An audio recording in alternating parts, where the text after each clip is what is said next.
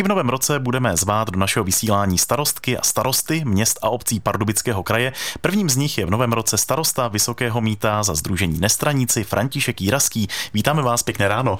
Příjemné dopoledne, dobrý den. Tak s jakou náladou vstupujete do nového roku? Já jsem se díval na vaše novoroční slovo na stránkách a to vypadá velmi optimisticky. Tak já si myslím, že optimismu není nikdy dost a obzvláště po těch událostech, které nás potkaly na sklonku loňského roku, si myslím, že optimismus je na místě. A jako starosta Vysokého Mýta rozhodně i podle toho novoročního slova můžete být na spoustu věcí pyšný a hrdý i za ten loňský rok, kdy jste dostali třeba to ocenění za historické město a podobně. Ano, v loňském roce jsme měli několik úspěchů na celostátním poli nebo na celostátním hřišti. Získali jsme titul historické město roku, což je cena, která se uděluje Národním památkovým ústavem, Ministerstvem kultury, Združením historických sídel vlastně za péči o památkovou zónu, kterou ve Vysokém Mýtě máme. Je i něco negativního nebo třeba něco, co by bylo potřeba vylepšit v tom letošním roce? Tak úplně největším problémem, který nás trápí ve Vysokém Mýtě, je doprava, ale ta není úplně v naší moci, respektive to řešení není úplně v naší moci a já jsem moc rád, že vlastně na sklonku loňského roku jsme dokázali zahájit spolu tedy s Ředitelstvím silnic a dálnic a s Ministerstvem dopravy stavbu úseku dálnice, která vlastně tu tranzitní dopravu z centra města nám odvede a takže za 2 roky bychom se měli dočkat toho, že ten problém se nám o hodně zmenší. A když jste říkal, že doufáte, že se projedete po té dálnici ještě dřív, než vám seberou papíry ze zdravotních důvodů, tak to by mohlo dopadnout. Tak zatím jsem schopen, takže doufám, že za ty 2 roky se nezhorším. No, věřme tomu, určitě to bude v pořádku. V každém případě u vás, když se tak díváme na investice, tak pravděpodobně největší stavební akcí by měla být pokračující výstavba nové Smuteční síně, je to tak? Ano, je to tak. V jaké fázi jsou ty práce teď? Tak ty fáze byly zahájeny někdy po polovině loňského roku a probíhaly nejdříve pod zemí a v zemi. Došlo tam k odtěžení stovek kubíků zeminy, pak se dělaly mikropiloty, dneska už jsme nad zemí a dělá se železobetonová monolitická deska jako strop prvního nadzemního podlaží, takže už je to podstatně veselější. A kdy bude hotovo? Mělo by být hotovo do konce října letošního roku. Mm-hmm. Město chystá i stavbu nového parku za pivovarem. Jak dlouhé tam byly ty přípravy a kdy by měly začít práce? Ty přípravy byly dlouhé, ty byly trochu delší než obvykle. Bylo to z důvodu, že jsme chtěli do parku přičlenit jeden pozemek, který nebyl v našem majetku a dlouho jsme vyjednávali o jeho koupi a nakonec se nám to nepodařilo, takže jsme museli ten projekt trochu předělat. Ale teď už máme všechno připraveno, vyčkávali jsme taky na vhodný dotační titul a jestli se všechno podaří, jakože si myslím, že se letos podaří, tak bychom měli někdy do pololetí tu stavbu zahájit. A kdyby pak mělo být hotovo? Mělo by být hotovo někdy na jaře toho dalšího roku, protože tam je nezbytná ještě sezóna vegetačního klidu pro případné kácení těch dřevin, které tam jsou dnes. A jak by měl ten park vypadat? To taky zajímá naše posluchače z Vysokého Mýta. No, park by měl vypadat tak, že vlastně v okolí toho parku je dneska 40 nových parcel pro rodinné domky. Plánujeme tam rozjet v příštím roce stavbu bytových domů, takže to okolí parku je nějak už svým způsobem definováno. A v tom parku by tedy měly být plochy pro odpočinek, nějaká pobytová louka, měl by tam být vodní prvek, mělo by tam být sociální zařízení, mělo by tam být nějaké dětské hřiště, takže takový větší městský park. Další velkou investicí ve Vysokém Mýtě za nějakých 20 milionů korun bude kompletní oprava mostu v ulici Jeronýmova. V jakém stavu je ten stávající most? No, protože ho chceme rekonstruovat, tak je logicky asi ve špatném stavu.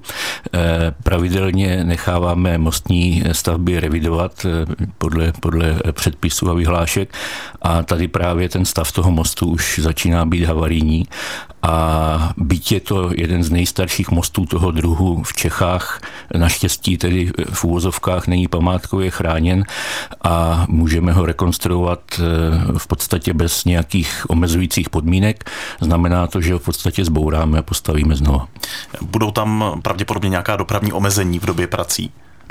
Ulice Jeronýmova je souběžnou ulicí s ulicí Husova, což je vlastně 1/35 a je to poměrně důležitá komunikace z hlediska třeba autobusové dopravy, jezdí tam linky meziměstské autobusové dopravy, ty budou muset být odkloněny a v případě, že se stane nějaký ťukanec na té hlavní silnici, na té jedničce, tak tam vedou logicky nejblíž objízdné trasy pro tu tranzitní dopravu, takže ty budou muset hledat jinou cestu. Tady je Český rozhlas Pardubice, pokračujeme v rozhovoru se starostou Vysokého Mýta Františkem Jiraským. Probrali jsme tady některá témata, ještě zmíníme jedno další nebo víc těch témat, ale teď se dostáváme konkrétně k tématu fotovoltaických panelů, docela populární věc. Taky město plánuje umístit je na své budovy?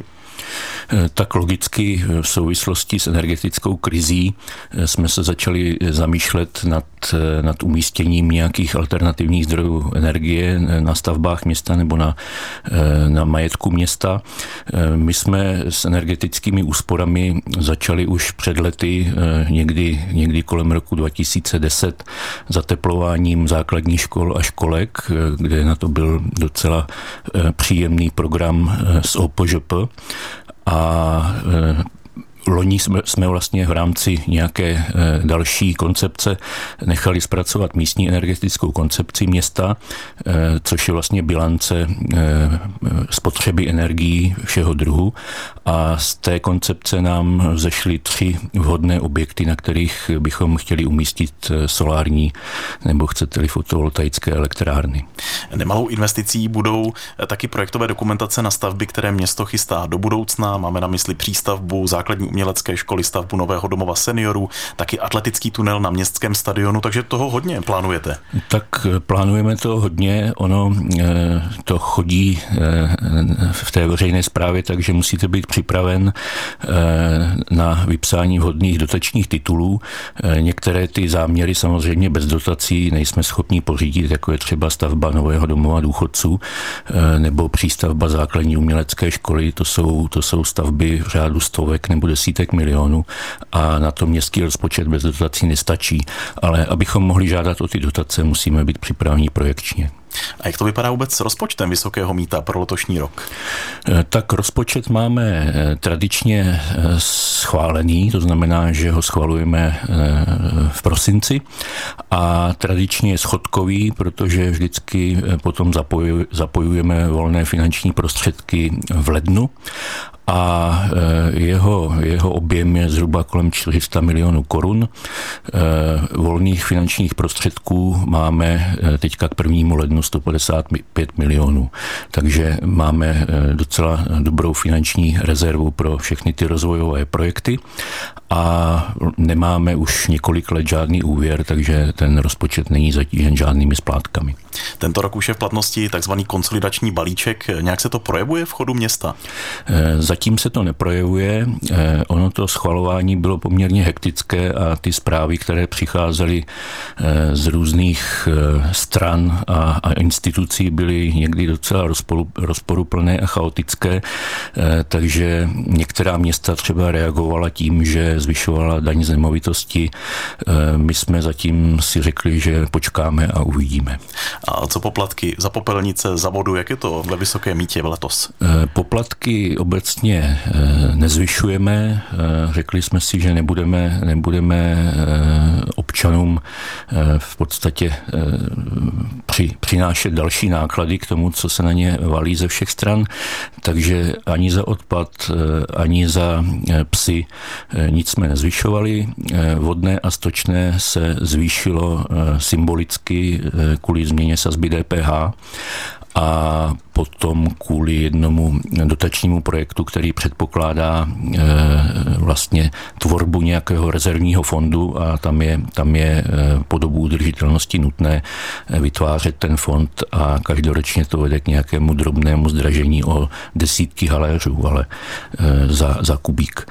Takže dneska máme vodné a stočné, když sečteme dohromady, za 90 korun za kubík zpracované vody, což si myslím, že je i v regionálním kontextu skvělá cena.